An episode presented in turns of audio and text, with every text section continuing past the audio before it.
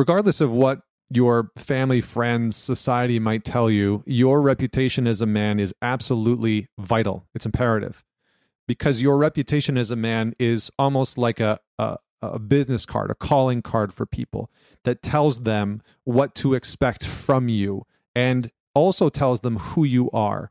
So if you have a reputation for being late, for being lazy, if you have a reputation for being undisciplined, that tells people about who you are as a man. That's tied directly to how people will interact with you. It's tied directly to how people will view you and build a relationship with you. It's tied directly to whether or not they can trust you as a man.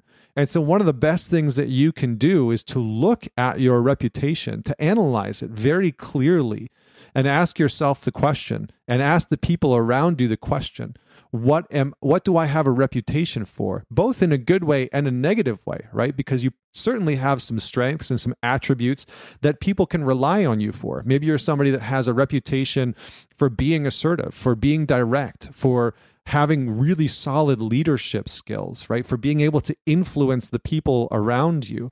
You know, I just had Jason Wilson on the show, and that podcast will be coming out in a couple of weeks, but he talked about being on the Joe Rogan show. And he said, you know, I can tell a really good leader, I can tell a really exceptional leader by the team that he has around them and the way that they treat clients and guests. And he said, the moment that I walked into that studio, all of his team were exceptional. They were kind, they were strong, they were assertive, they were direct, they were compassionate, they were really friendly, and they were really great to get along with, but I knew exactly what was expected of me. And he said that quality of leadership builds a reputation. So you begin to have a reputation of that. And I think one of the interesting things that we see in our culture and our society today is that when a man comes under attack socially, it's generally his reputation that gets attacked first, right? It's generally his reputation that gets attacked first. Think about it. That's how important it actually is. So his character and his behavior and what he does, those are the types of things that will get put out about a man when cancel culture comes for him, right? Oh, he's disrespectful, or he talks about this way, or whatever that might be. So they'll start to undermine his reputation first. So the best thing that you can do for yourself as a man is to begin to look at, what is my reputation? What do I have a reputation for? You know, I had to get very clear in my life and my business. One of the hardest things I've had to do in my business was come to terms with the fact that I had a reputation for not finishing things in my business, for having a to-do list and a task list that I would say, yeah, I'll get that done tomorrow, and then it wouldn't get done. And, you know, this was a byproduct of me growing up and having very poor education skills. You know, I did not learn the discipline, the skill set of being organized, of being disciplined in my work at school. And so that carried forward into my work in my entrepreneurship, in my business that I run still to this day. And so I've had to work very hard to break that reputation of being somebody that doesn't follow through on their word, because that has an impact on the people that work with me. It has an impact on the way that they perceive my leadership. It has an impact on my wife's ability to trust whether or not I'll follow through with what I say I'm going to do.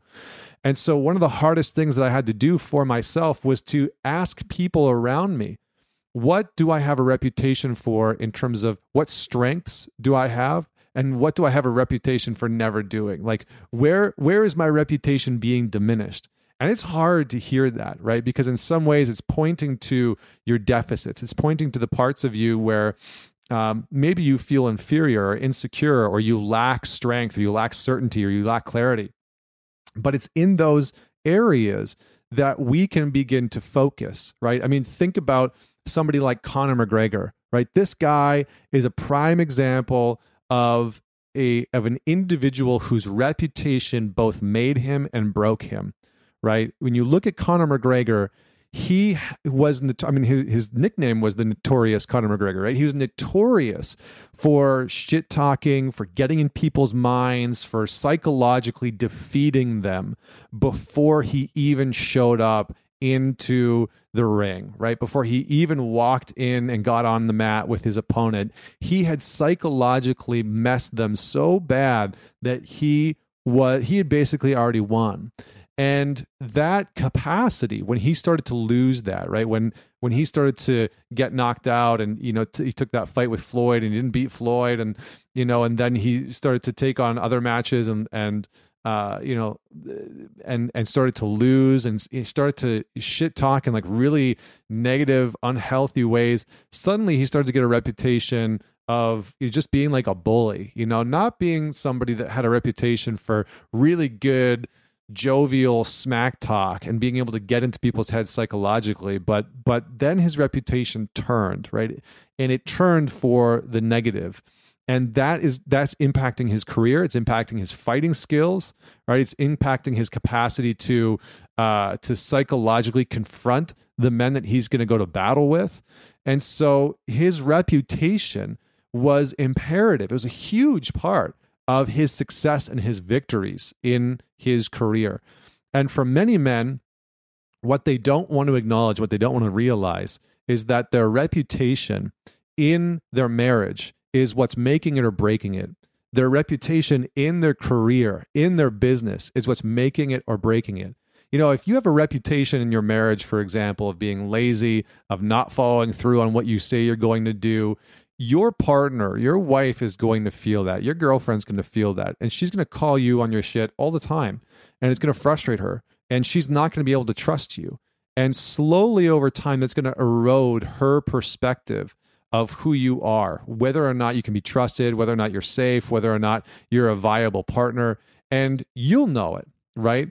Friends won't be able to rely on you, et cetera. I mean, you just go down the list. So it is absolutely imperative for you to begin to have an honest and sort of ruthless perspective of what your reputation actually is as a man, as a husband, as a father, as a business leader, and to ask the question of the people around you of what is my reputation, and are there parts of my reputation that I need to clean up? And to start there, right? To take one aspect of your reputation that is diminishing your capacity to be seen as a leader, to be seen as someone who is responsible or reliable or trustworthy, and to choose an area that you fundamentally give a shit about, that you know will better you as a man, that will cause you to have more discipline, that will challenge you and confront you to grow in some fundamental way, and to take on that task as something that is meaningful,